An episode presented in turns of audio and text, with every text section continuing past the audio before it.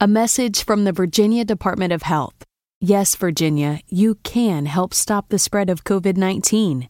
Stay home, wash your hands, wear a mask in public, and stay six feet away from others. Learn more at b d h dot virginia dot gov.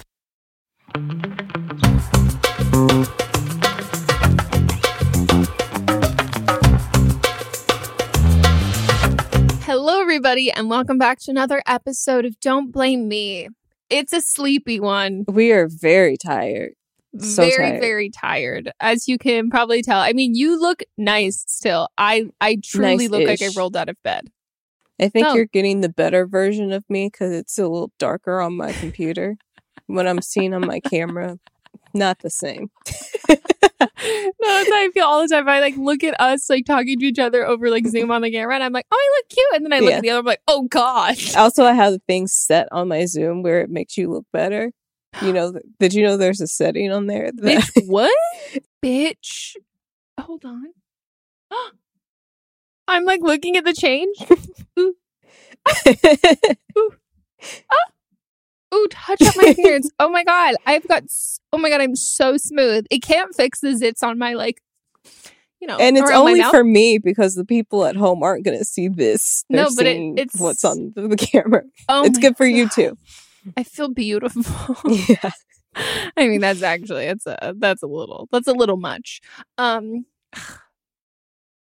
yeah, you guys aren't getting to experience, but it's like you're seeing me raw, unfiltered. This is an advice podcast. If you're new here, um, if you want to call in for an upcoming episode, you can leave us a voicemail at three one zero, six nine four, zero nine seven six. And international listeners, you can send us an audio message at megan podcast at gmail dot com. And um, any housekeeping things? Anything new with you? Anything you'd like to share with the class? Mm-hmm. No, I'm just enjoying life. Enjoying are you enjoying life? Media. What are you doing? Uh, smiling more. I was like, "Are you frozen?" Smiling more. I it was it. all very sarcastic. Oh, oh!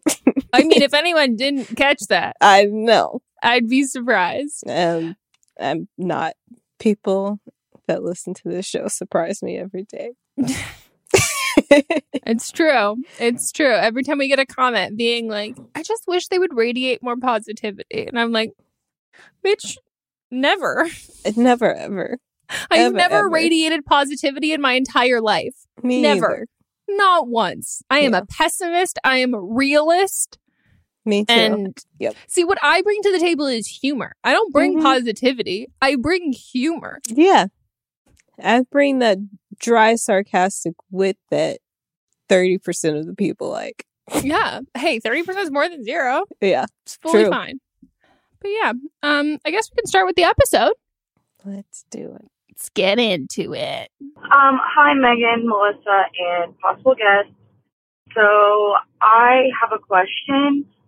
Um, I grew up very religious and, um, with a lot of guilt around sex and anything of the nature. So I am very shy when it comes to that. Um, my fiance, however, grew up very different and um, grew up in a very sex positive house and everything like that. So it has been a little bit of a challenge to get, I mean, to figure out what, what works and what doesn't for us, because I do not feel comfortable talking about sex very often. Um, so the other night we got drunk and we were just hanging out, and we ended up having like a really long discussion about like a lot of stuff, like how our communication needs to be better and just, just things like that. Like, we just started opening up a lot more to each other. And so while I was a little drunk and we opened the topic up, I decided to ask, like, what do you like, like, about sex that I don't do? Like, what would you like me to do? Because I've never asked that question, because I feel so shy and so embarrassed. So he said that he likes it when he would like it if I could tell him about, like, when we're having sex, if I could tell him about the past, past experiences that I have had. Like, he wants me to tell him about, like, people that I've fucked. And I, I told him that I want to be able to do that, but I feel too shy right now.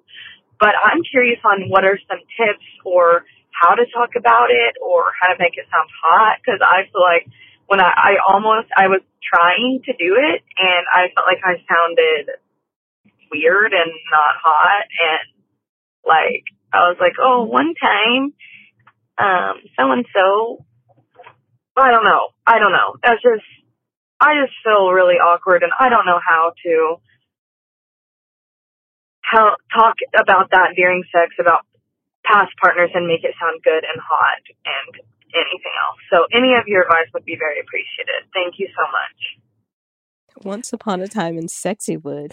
I'm obsessed though. This is, this is going to be like one time. It literally like it started like one time at band camp. Mm-hmm. I fully, fully feel that though. I think like, to be fair, I think it's pretty hard. Um, I guess you guys weren't act. You guys like weren't hooking up when he like suggested that or said that. I think like the first thing I would do is have another conversation with him about it, because that's the thing with like turn-ons and stuff like that. I think, or I find just in general, most people start off like, okay, I'm into this, and they don't like pile it on immediately. They kind of like say what they're into, and then like, because th- it doesn't sound like your boyfriend's pressuring you at all. And mm-hmm. I think that's the point of like, okay, I'm kind of saying this broad thing that I like, and then you go and sit with it and you like think about it, or you figure out how you feel about that. And then I think from there you have another conversation with him, be like, okay, so like what specifically would turn you on? Because I, I mean, I, I'm, I would be, I, you're afraid of sounding awkward. I would be afraid of being like, am I going to like make you uh, not upset, but kind of like, how how far is too far? Like, does he want to yeah. hear about you and these other experiences, or do you want to hear like, oh, this other time that I was like choking on this like big fucking cock? And he's like, I think that's what he wants to hear, and he might be a little bit into cucking.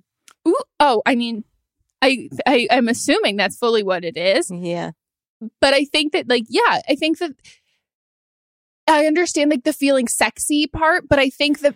I think it's easier to kind of be creative once you have parameters. And I like think the like the same thing we said about talking dirty to somebody. It's like the same same rules.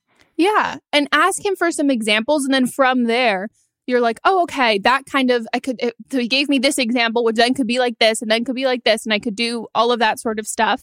Um, but I think the parameters, because this is something that you're not into and you've never thought of, you need to be put in, like, some sort of box, because, like, yeah. it is just kind of, like, creative, write a story, and you're like, what? What do you mean?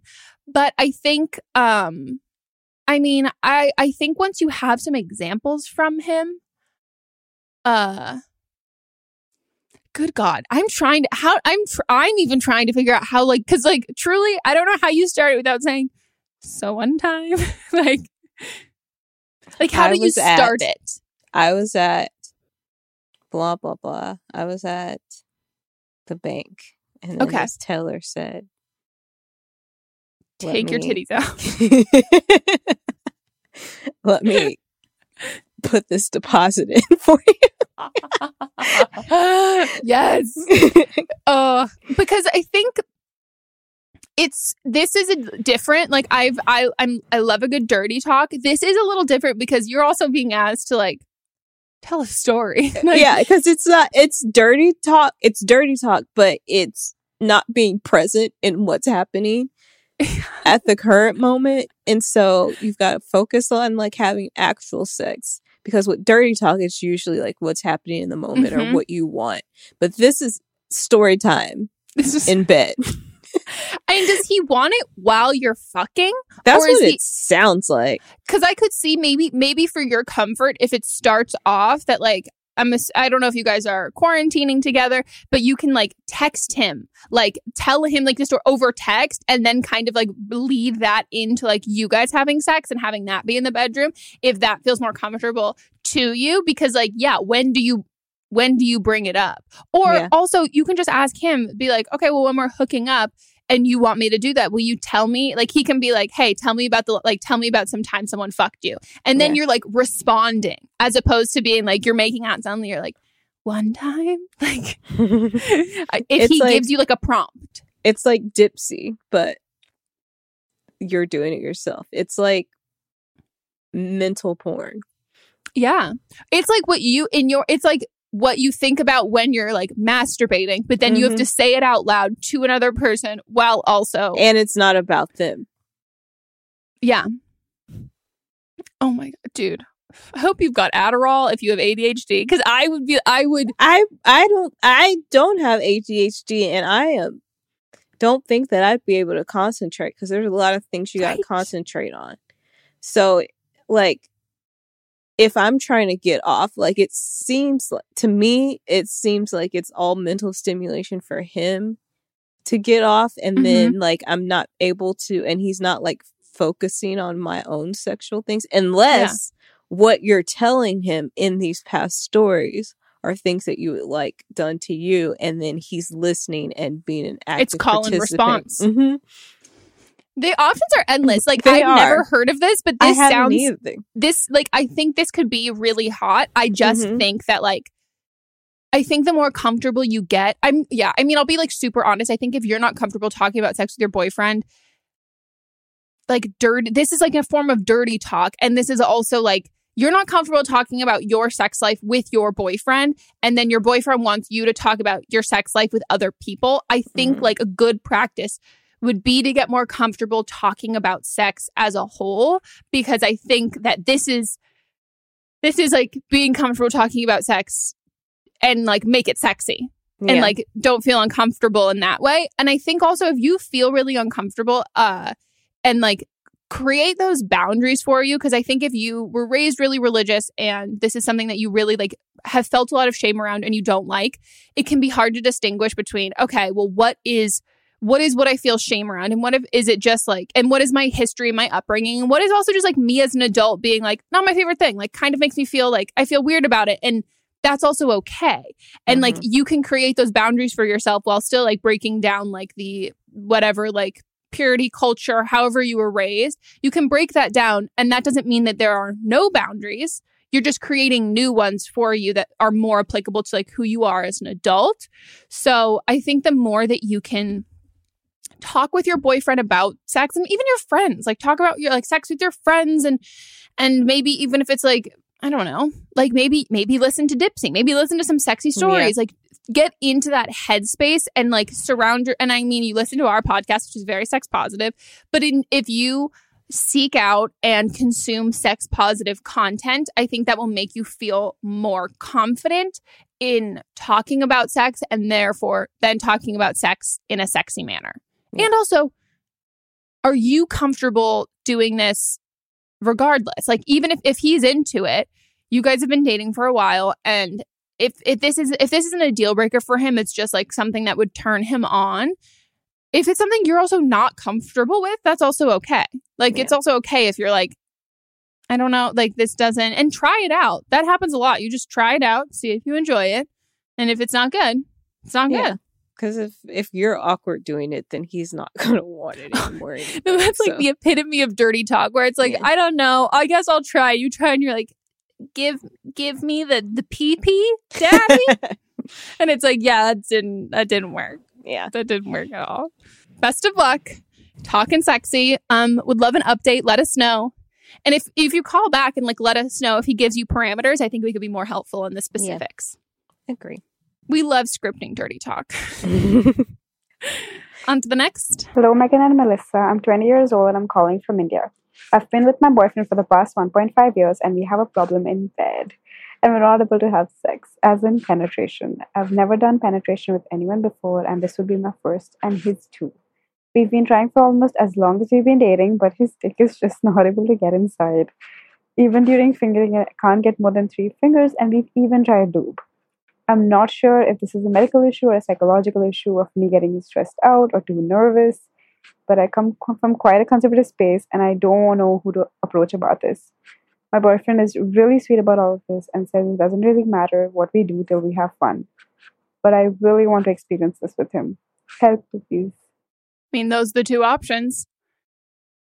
It's either medical or it is a psychological yeah. problem. I personally would go to a doc, like go to a gynecologist first and see if it's uh, a med- like if it's a physical medical problem, because gynecologists, a good gynecologist will also tell you if it's not a physical, like medical thing, they'll be like, oh, it's a psychological thing. And then from there, you can seek out a therapist. I have a friend um, mm-hmm. who had, I'm not even sure what the exact correct term is, but she had just like an extra, extra thick hymen and had to get it medically broken. But it was the same, exact same experience. Like she could like get fingered, but like not really that much. And like all of this other stuff. And it wasn't, it wasn't like extremely, I mean, it wasn't mm-hmm. like comfortable, but it was more just like her being like, it doesn't like work. Like it just doesn't work at all. And went to the doctor and they just medically broke it and it was fine and everything's totally fine now. But I've also had friends who it's the psychological aspect of it. And then it's like, oh, you're nervous.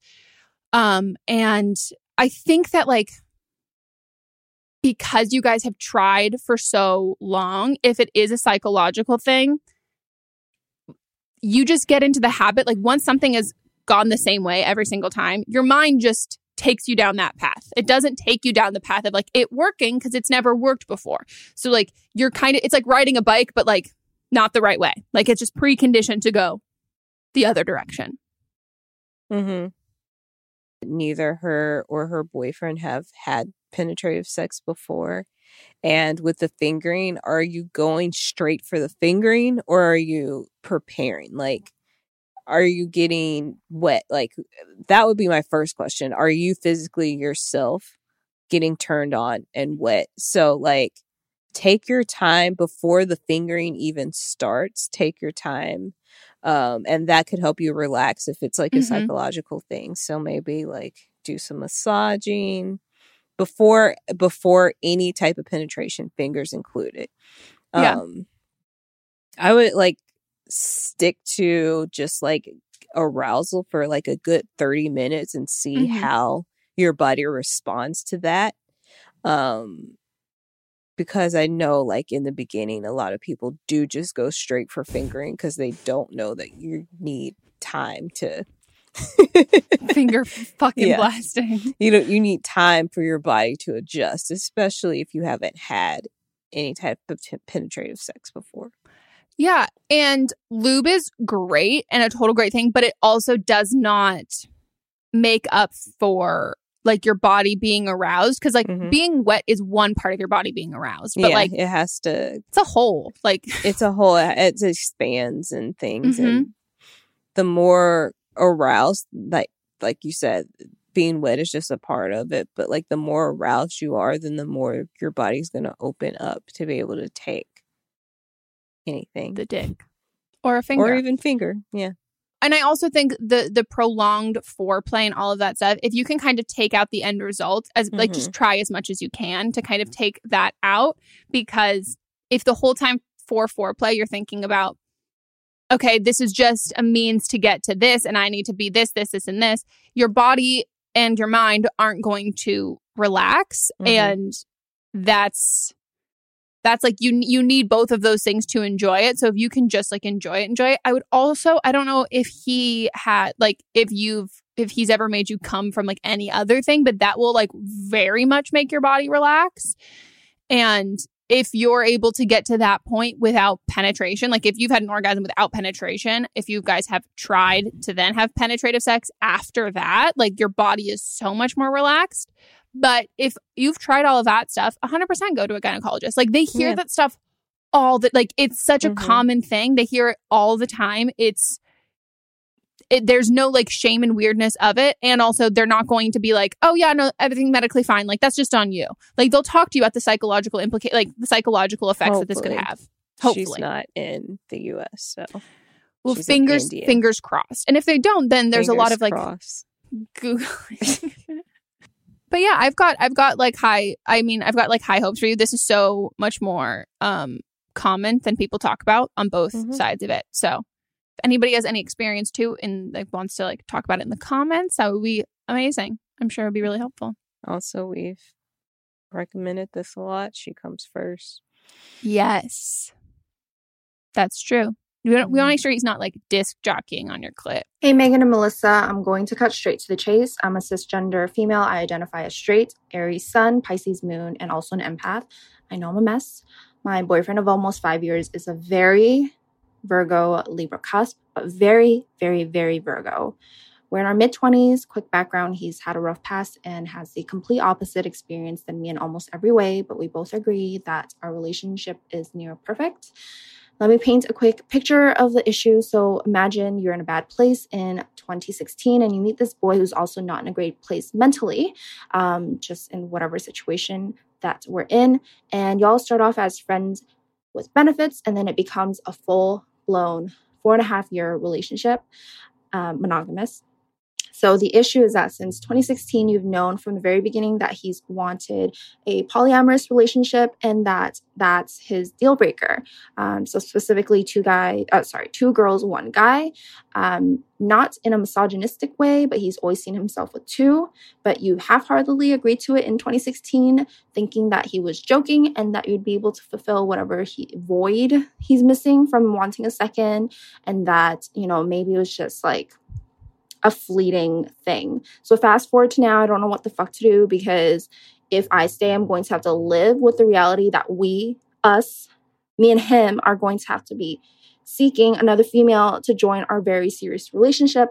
Otherwise, he will, you know, break up with me and then go and find somebody else who's okay with that, because that is his deal breaker. So I'm trying to have his kids before I'm thirty-one, because we've already been together for like four and a half years and he hasn't proposed yet, but marriage is in our future as we have already talked about it. So I'm like, what do I do? Because I can't see myself without him. So um, do I like try this? Like, I'm straight and I just don't know how this is gonna work. Okay, yeah, thanks. Okay, bye. Fuck, dude. Yeah. I'm confused how, if this was a deal breaker for him, that you guys have been together monogamous for four and a half years. Agree. Because I don't think, I don't think that's fair to you at all. I don't think it's fair to say, oh, I have a deal breaker, and then four and a half years in, it hasn't been broken.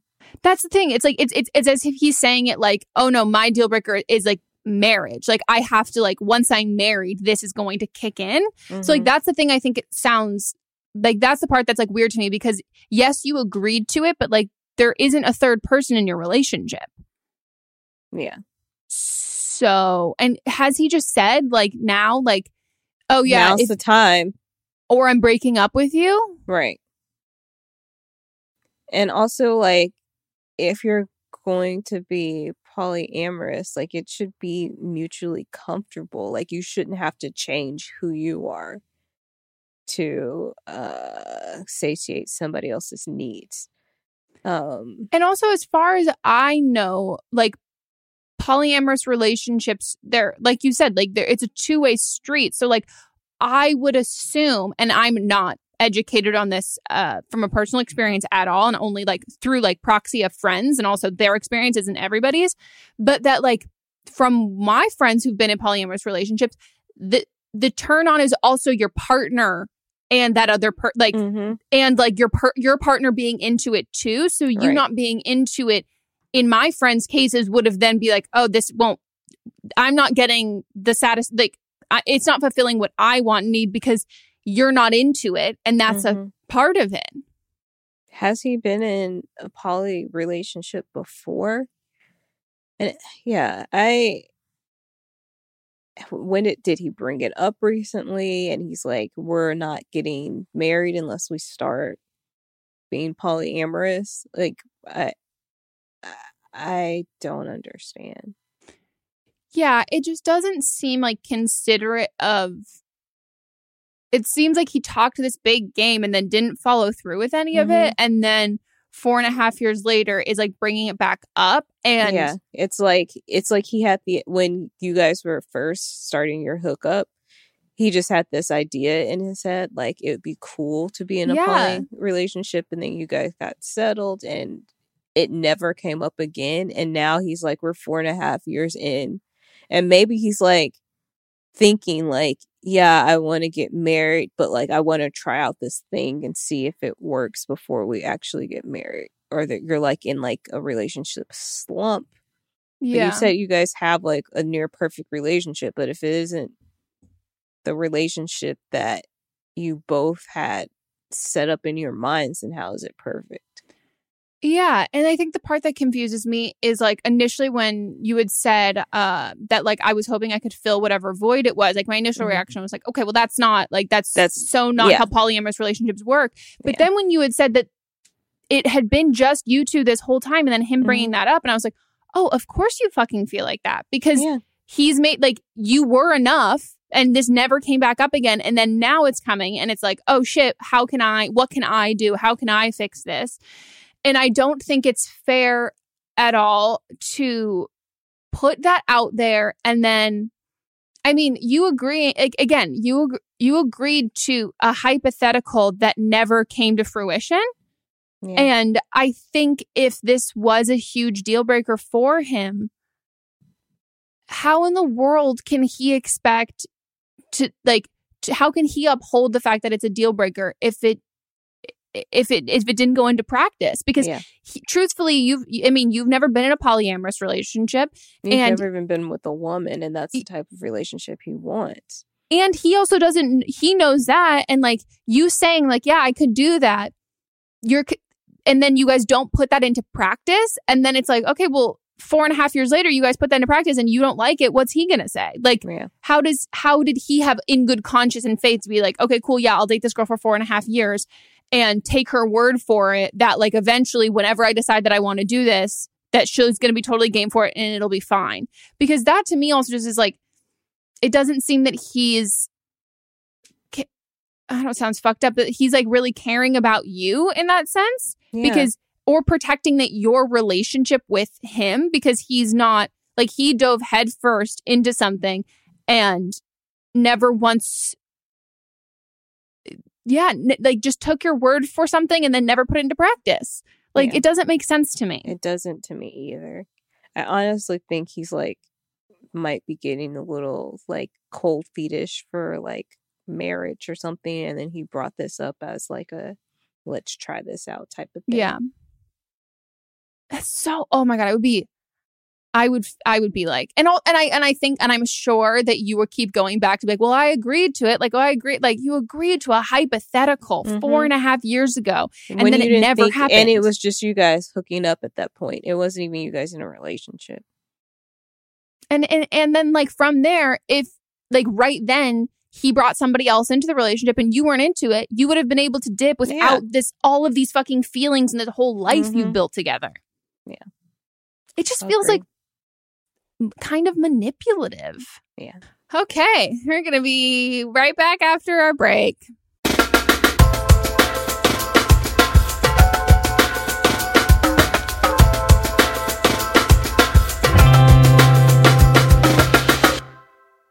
We talk a lot about physical health and mental health, but what about sexual health? Whether you hit the gym, take a walk, or meditate, if you want to take care of your whole self, you need to prioritize your pleasure along with your body and mind. Dipsea is an audio app full of short, sexy stories and guided sessions that are designed to turn you on and help you get in touch with yourself. These stories are relatable and immersive, so you feel like you're right there.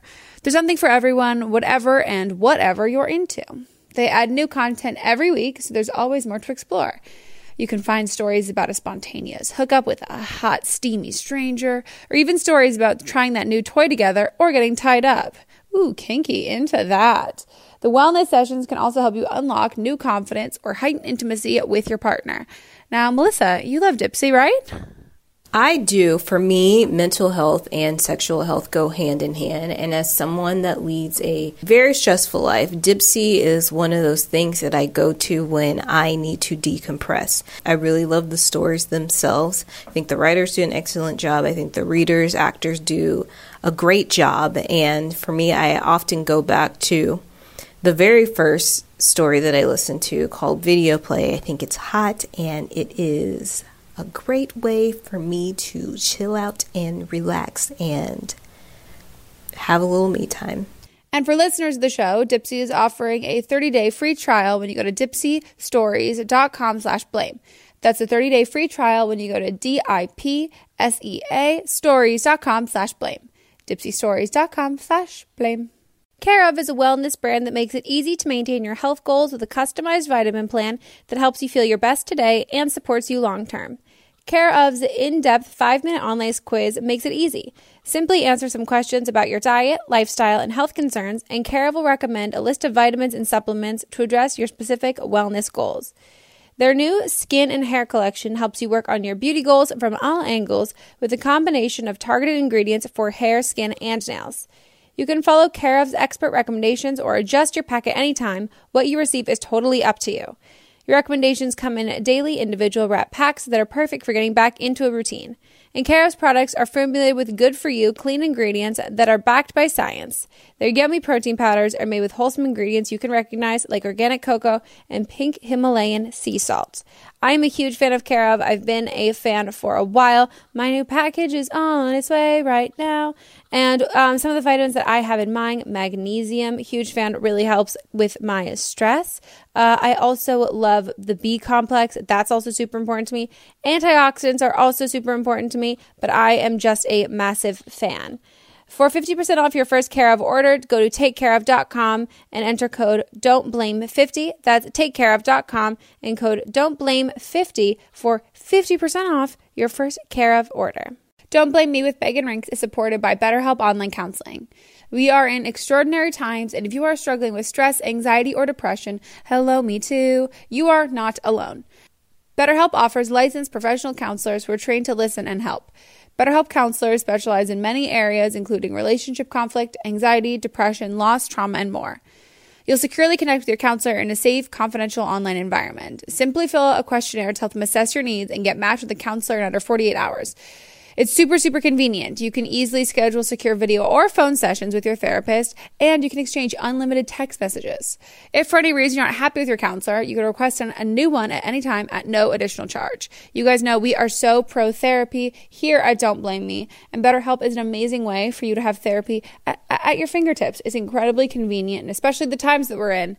There's no excuse, guys. We all need it. I mean, I definitely know that this whole time has made me need therapy and appreciate it even more. BetterHelp is an affordable option, and our listeners get ten percent off your first month with the discount code BLAME. Join the over one million people already using BetterHelp. In fact, so many people have been using BetterHelp that they're recruiting additional counselors in all fifty states. Get started today at better help dot com slash blame. That's better help dot com slash blame. Talk to a therapist online and get help.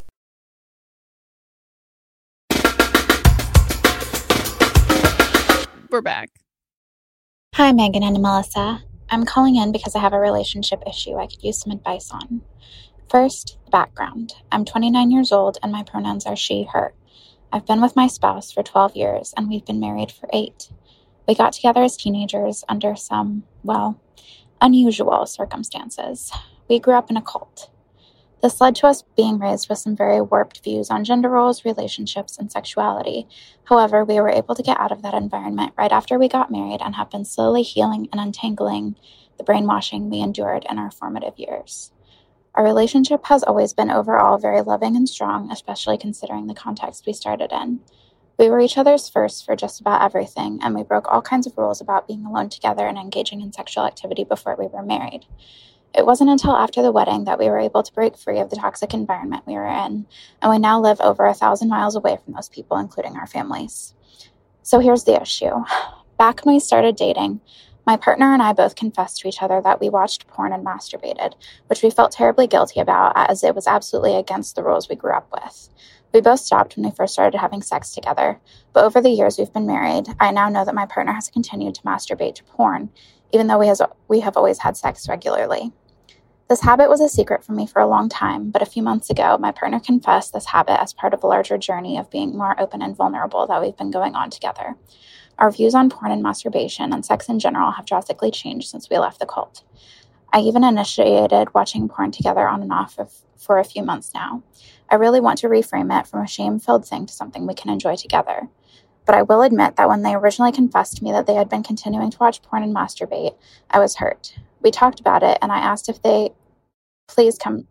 I asked that they please come to me first if they felt horny, or at least let me know if it wasn't, so that it wasn't a secret kind of thing.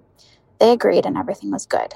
However, last week it came out that they continued to still watch porn and masturbate behind my back.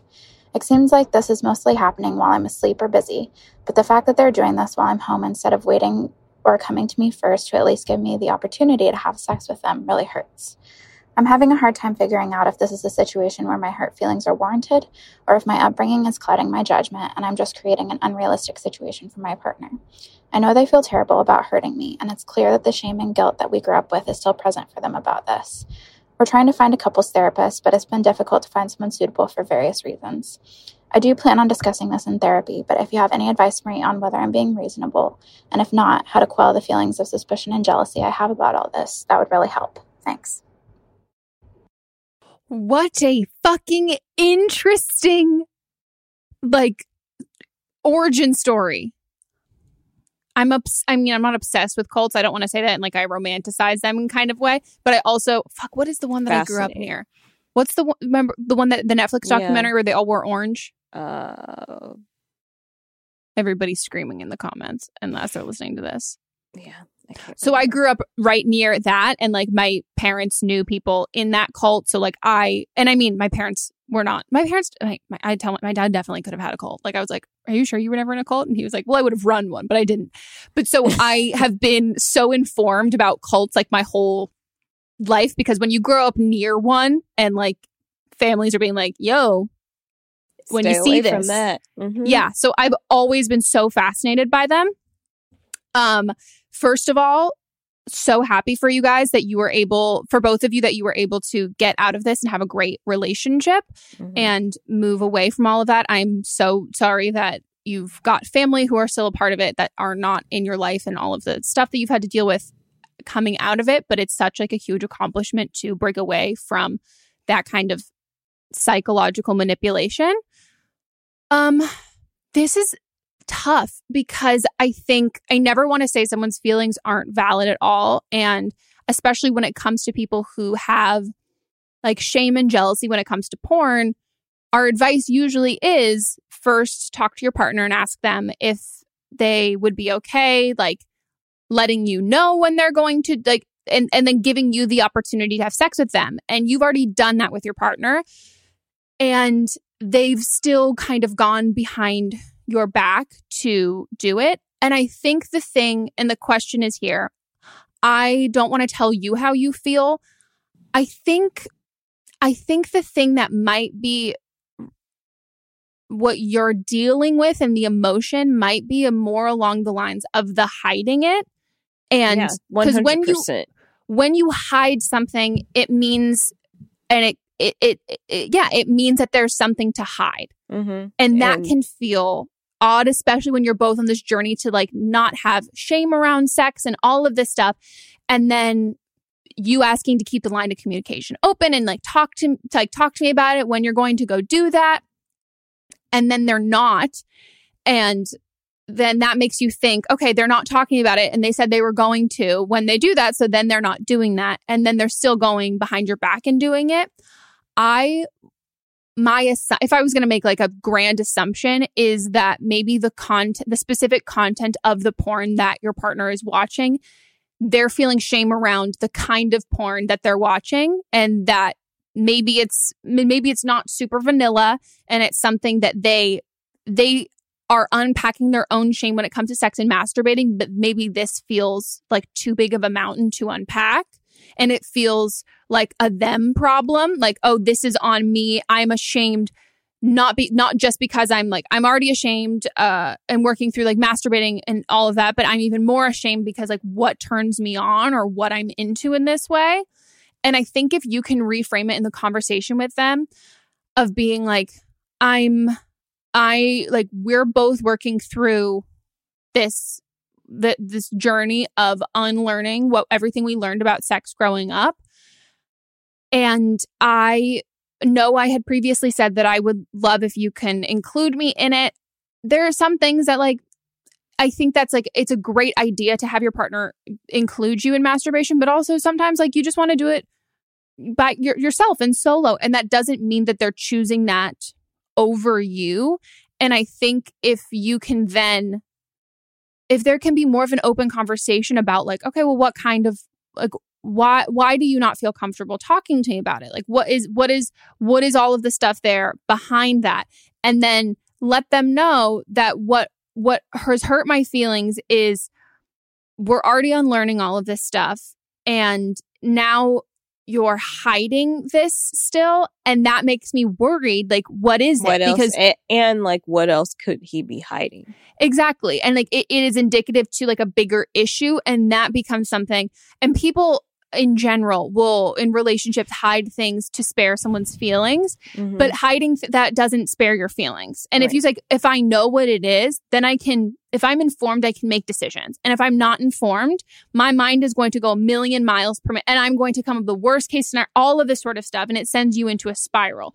So if you can have the information and be informed, then you can process it. But if you don't have it, it's not helping you at all. Um, I think that um, the fact that they are hiding it um, is what is upsetting you the most, because you don't know what is going on in their, um, wh- like I said before, what else they might be hiding or lying about. Um, yeah, I think it's it's just figuring out, like Megan said, talking to, to them about um, what, why they feel like they need to hide it. Yeah. Yeah. I think a therapist would be also great. And I would say books, too. I know that you yeah. said that it was hard to find a therapist for like various reasons. Yeah, I mean, you've got cults, you've got escaping this cult, you've got sexual. Mm-hmm. Um, yeah. Why sexual. Can't I find? Yeah, but it's sexual shame, sex shame. Mm-hmm. That's mm-hmm. what that's what I was looking for. And I'm sh- like, sure there's other parts of your life that you didn't like disclose in the call that make it yeah. difficult. So I would also urge um books and and, and yeah. trying to take in as much content as you can from like sex positive sort of and things. Support and, groups too. Maybe like there's like support groups for people that have escaped cults as mm-hmm. well. And I think you might need to kind of scrapbook it all together. Like I yeah. don't know if you're going to find a book about escaping a cult and like sex shame and mm-hmm. masturbation and porn. And I think if you can seek out like uplifting, empowering, and positive sex positive sources along with like leaving cult sources, I think you can put together your own like library of really helpful information. Yeah. Yeah. And as long as your partner's being honest with you, I think that'll make it a lot easier, because that's the whole thing when you're questioning like, oh, are my feelings valid? To me, that just screams that like you don't have enough information to know any like to be like, are my feelings like what the fuck am I like? I, I it's just yeah. you don't have enough to go off of to kind of recognize or like pinpoint your feelings either. Yeah, honesty is the best policy. On to the next. Hey, um, Megan, Melissa, and Central Jess. So, this is really freaking nuts, but um, my fiance has his dad and his stepmom, who are absolutely insane. When we first got together, my fiance was going through all this stuff with him, trying to get his dad out of his out of their house because the stepmom was trying to poison him and kill him. Um, while he was going through radiation for cancer treatment. And I mean, I had heard she was crazy, but I really hadn't been around her that much until this recent Christmas, um, which that I got a new computer and I just was setting everything up at their house. Um, I didn't get the computer from them. I got it from my parents, but I was setting everything up at their house, and somehow she got in her head that I hacked all her information and I was using it to spy on her and her husband and her boyfriend, because she has a boyfriend too that she has an apartment with. But anyways, um, and she tells my fiance's dad about that, and he, I don't know if he believed it or not, but he called my fiance and he said, hey, I just want you to know, um, she thinks that your fiance, me, she thinks that I'm hacking her and am looking at all of her information, and she doesn't want her around anymore. Um, which I was like, whatever.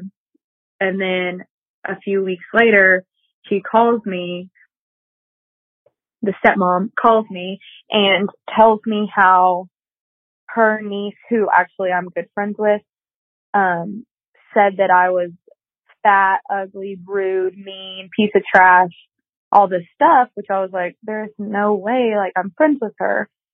So I called, we got off the phone, I called the cousin, the cousin starts laughing, and she was like, I wasn't going to say anything, but a couple weeks ago she called me and said that you told me I was disgusting, I hated you, like, I never want to talk to you again, and everything like that. And so then I called the stepmom and I said, hey, I just think this is really odd. And I was like, really being really nice. But I was just like, hey, I think this is really odd. And she just says, oh my gosh, baby, we need to talk about this. We need to love on each other. And now my fiance wants to go and have a sit down. And I don't really want to, but it's his dad and his dad has cancer and is about to die. So I feel really bad. So please let me know how to go about this situation. Oh my God. Thank you guys so much. I fucking love y'all.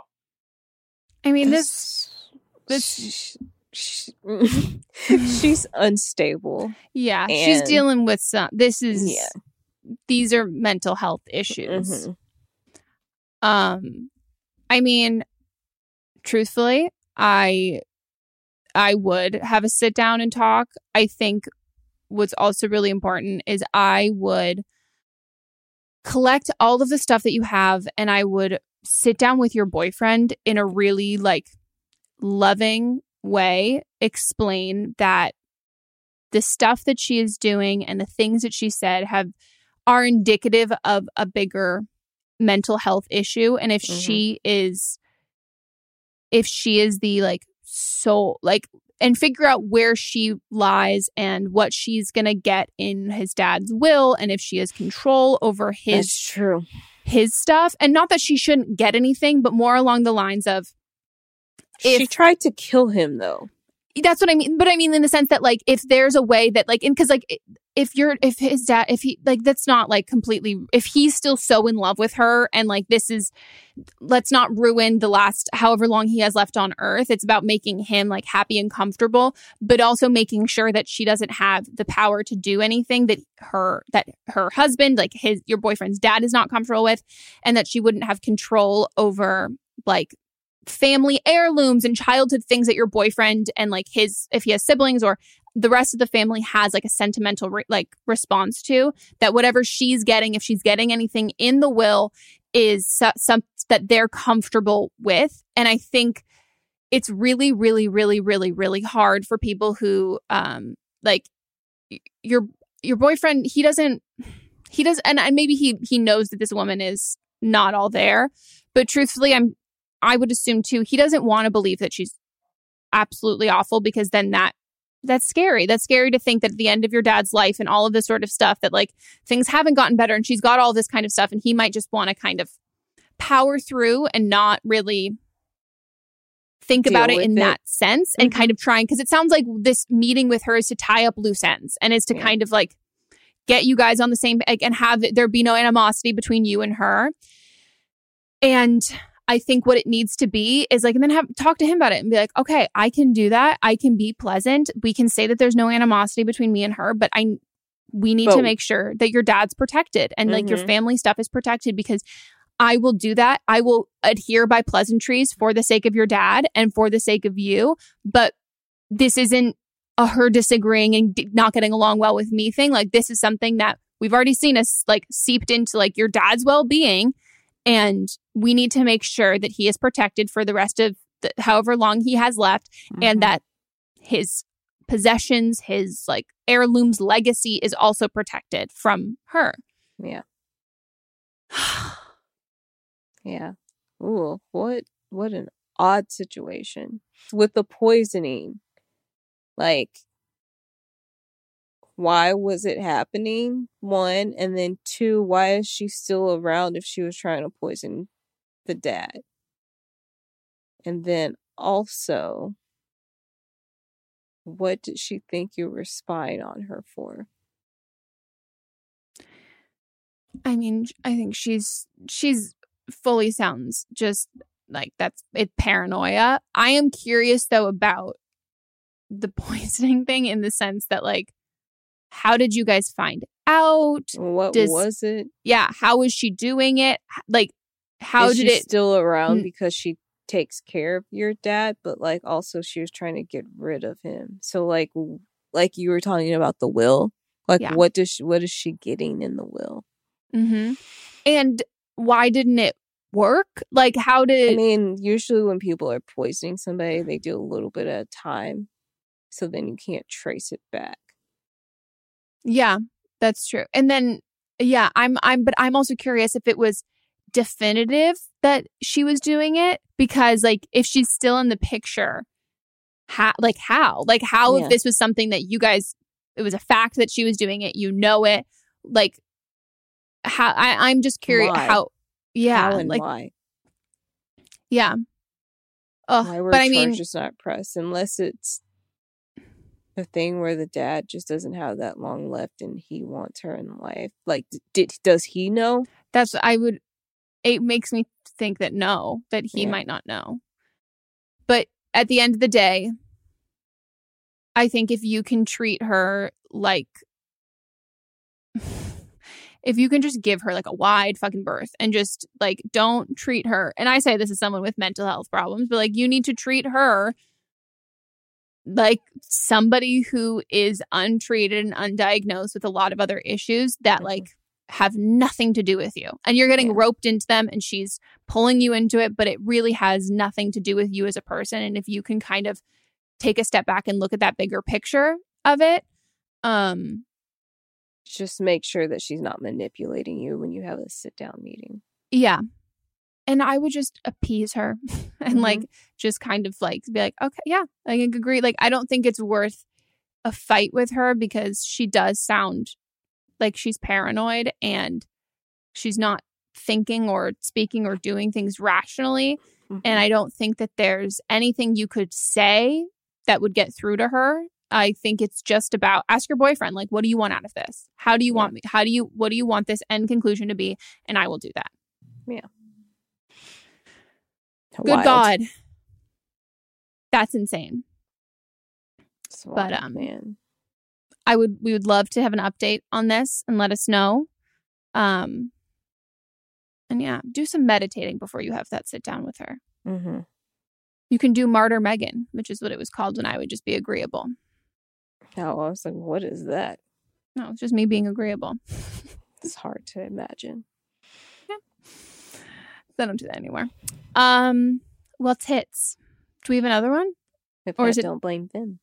Okay, what episode is this one from? This is someone responding to a call from season six, episode six, where the original caller called in about wanting her boyfriend to lose weight because he had a dad bod. Yeah, remember that? I remember that. Mm-hmm. Hi, Meghan and Melissa. I'm calling about the episode where the caller's boyfriend had gained weight, and I just wanted to throw in my opinion, having been in a similar situation except the reverse. So when my ex and I started dating, I was seventeen and he was nineteen. I'm twenty-one now, but we were both in pretty good shape. But over the first year of our relationship, we both gained quite a bit of weight. I never said anything to him because it didn't really matter to me. But he would bring up how chubby I had gotten fairly often. So I started working out and I got back into shape, probably the best shape I'd ever been in. But it didn't solve anything in our relationship because then he'd say that he liked me better when before I had started working out. The thing is, it was never really about my weight, which is why it didn't fix anything in our relationship. It was because he had this idealized version of who he wanted me to be in his head. And as our relationship progressed and I didn't fall in line with what he had in his head, it was just easier for him to blame his lack of attraction to me on my size rather than admit that he just didn't like me or my personality. And just by the way the caller spoke, it sounded very similar to how he spoke. So I feel like this is a similar situation and they just need to end the relationship and, uh, the caller needs to reevaluate what she wants in a partner beyond just looks. Um, thanks. Love the podcast. And I'm a Virgo, by the way. Thanks. Bye. Well, okay, you did not um, say the most important part of this is that your ex-boyfriend is trash. Like, yeah. I, I think un- she's moved past that. Oh yeah, no, she. Yeah. This isn't involved. Is. You yes. are like a. You are like you are an iPhone X. You are fucking. You are so evolved. Um, but yeah, it's it is such a. God, I can't even like. But like, imagine hearing that from a partner and then taking it, working out, losing weight, and then like, oh my God. Yeah, it's just a, a a mental thing. It's a mental game that somebody plays when they're not happy with themselves or in the relationship. And so they try to pick out something that they know that you're sensitive about or something that may be perceived as a flaw and then go after it, because he knew that in this situation, he knew that whatever he said to you pertaining to your weight was going to affect you, because he said he liked you and he was making fun of you or picking on you about when you gained weight, and then when you lost the weight, then he still wasn't happy. It's just like something that he knew that he could use to manipulate you. Yeah, it's a control thing. Mm-hmm. It's like um it's also like, I also think that like thinking on it more, it's also just kind of some like weird God complex too. Yeah, like so like I can control what she thinks about what she looks like. So I say that I liked her better when she had a little bit more weight on her, but she goes and um, gains, gains weight. weight. And then um, when she gains weight, say that she that you liked her better when she was smaller. So it's just, it's just a game that people mm-hmm. that aren't happy with themselves are going to play. So I'm glad that you broke the cycle and realized that you'd never make him happy. And mm-hmm. it's not your job to make him happy anyway. And no one, no one will make a person who has that mindset. No one will make them happy. Exactly. And it's not like a, oh, I'm not the right person for them. Mm-hmm. They're, it's a them issue. And yeah. like, it's not, there's nobody, it's not like, oh, okay, well, they're better suited for somebody else. It's like, no, they're going to, They have to figure they have to fix their own shit, or they're going to mm-hmm. go through this in every every fucking relationship. Yeah. Ugh. Ugh. Ugh. I was very happy, though, to see um a lot of comments and like response from that episode of people who were. Uh, I mean, obviously, the ones people who were like, we love when people agree with us. It's great. Um, mm-hmm. But the ones that like really like made me feel really great were the people who were like, I've definitely like.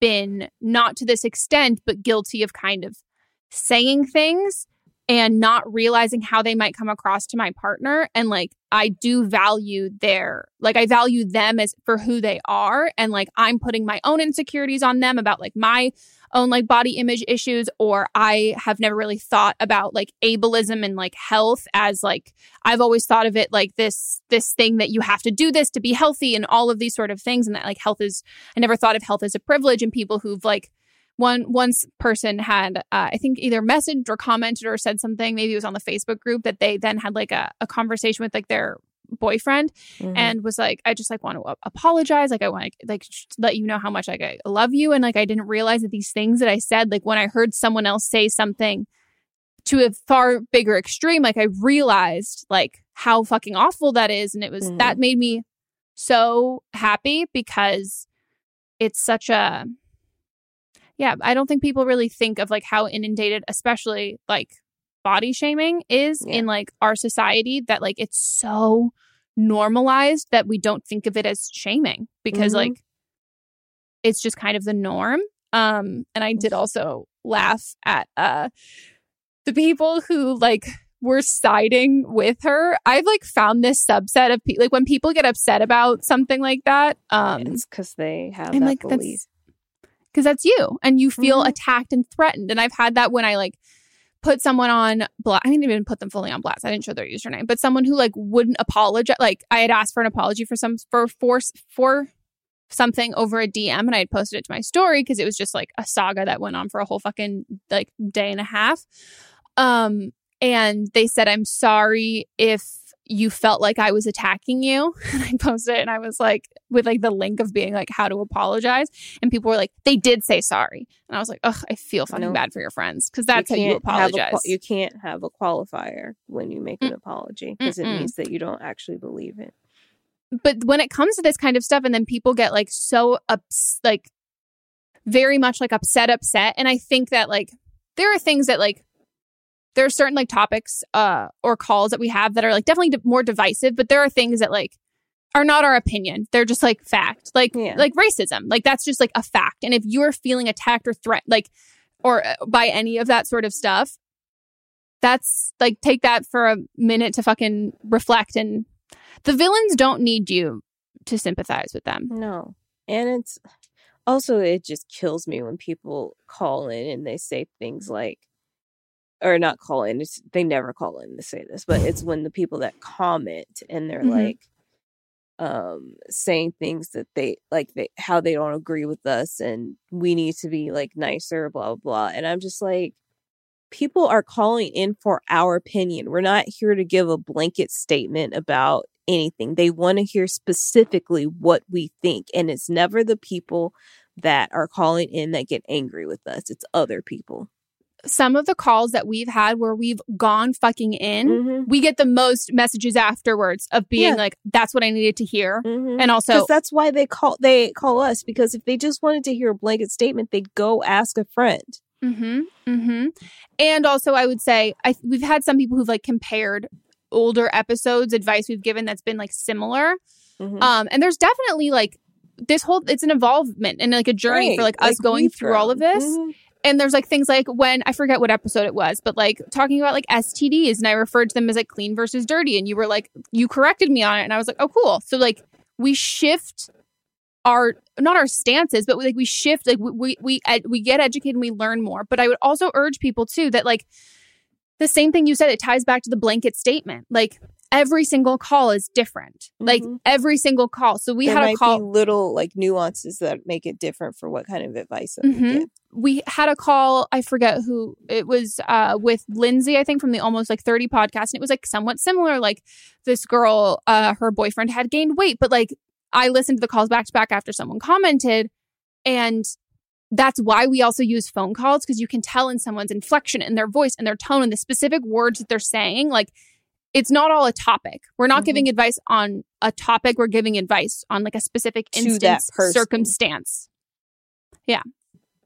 But um, I don't know. It also made me happy to see uh, that people. Um, I mean, I also again, like I said, I love when people don't agree with us, but I also really like when um, someone can feel seen in a call and then go to the comments and it's also reflected. And it's not just mm-hmm. us saying one thing and everybody else like disagreeing in the comments as like we're advocating for like like body positivity, body neutrality, like not like not body shaming. And it made me happy to be like.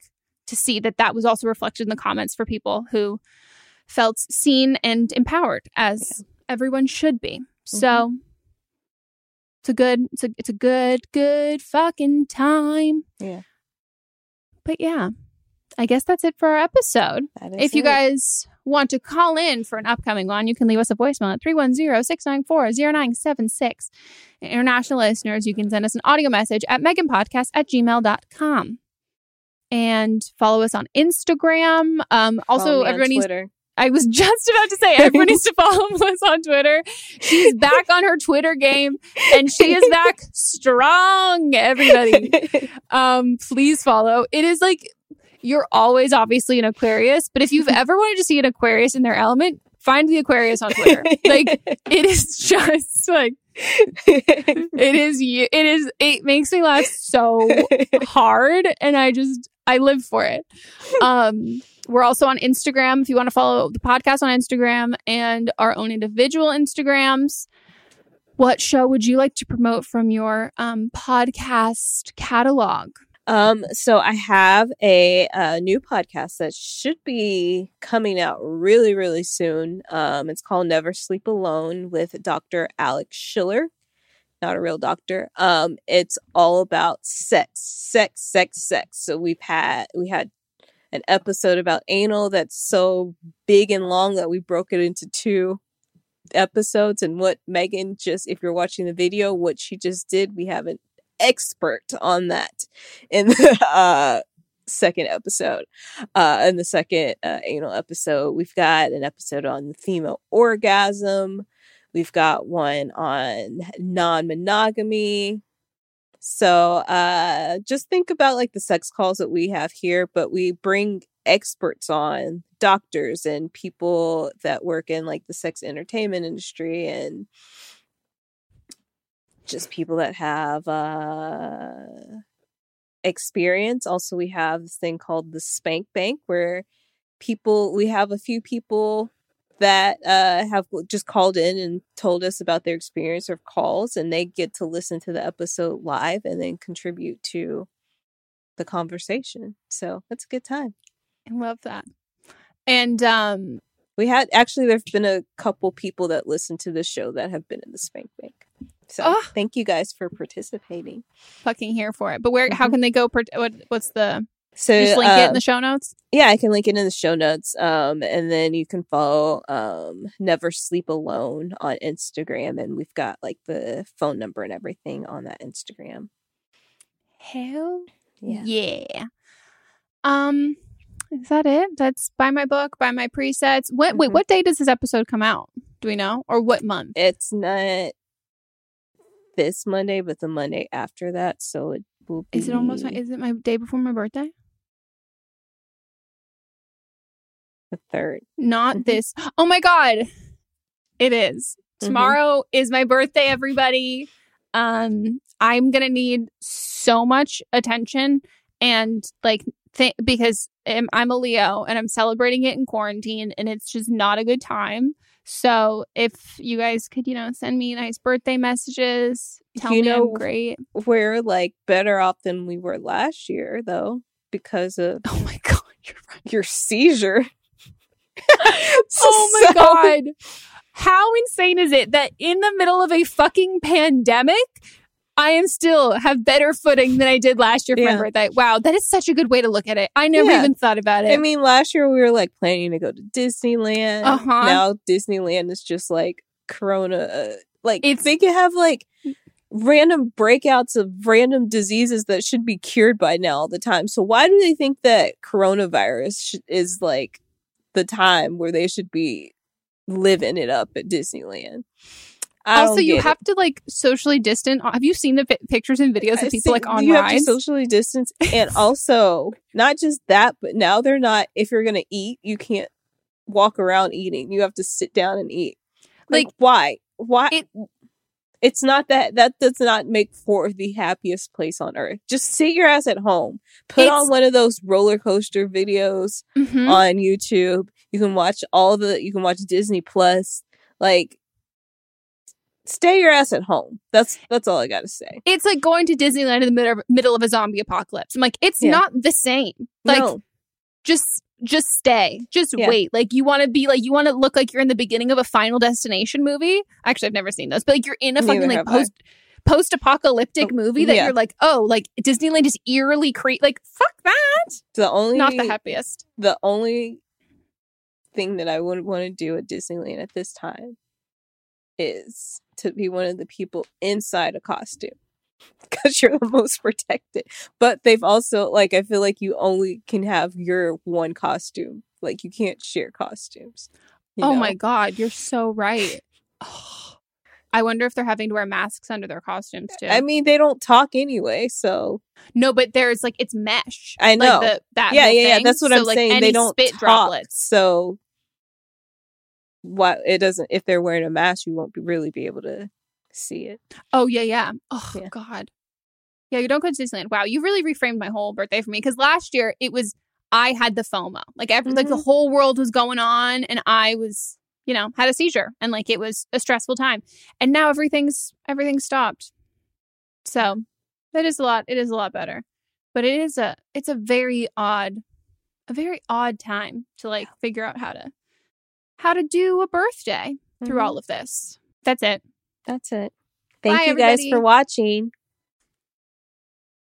Oh, don't forget to subscribe to this YouTube channel, guys. We've been getting more or maybe not for the, the, I mean, the first episode we posted, we got more views than we do have subscribers. And um, a lot of people were also still confused about mm-hmm. like, oh, I can't find them. Turn on notifications for this channel. It's not going up on both. It's just going up on this one. So subscribe. Subscribe, please. Woo woo. Okay, goodbye.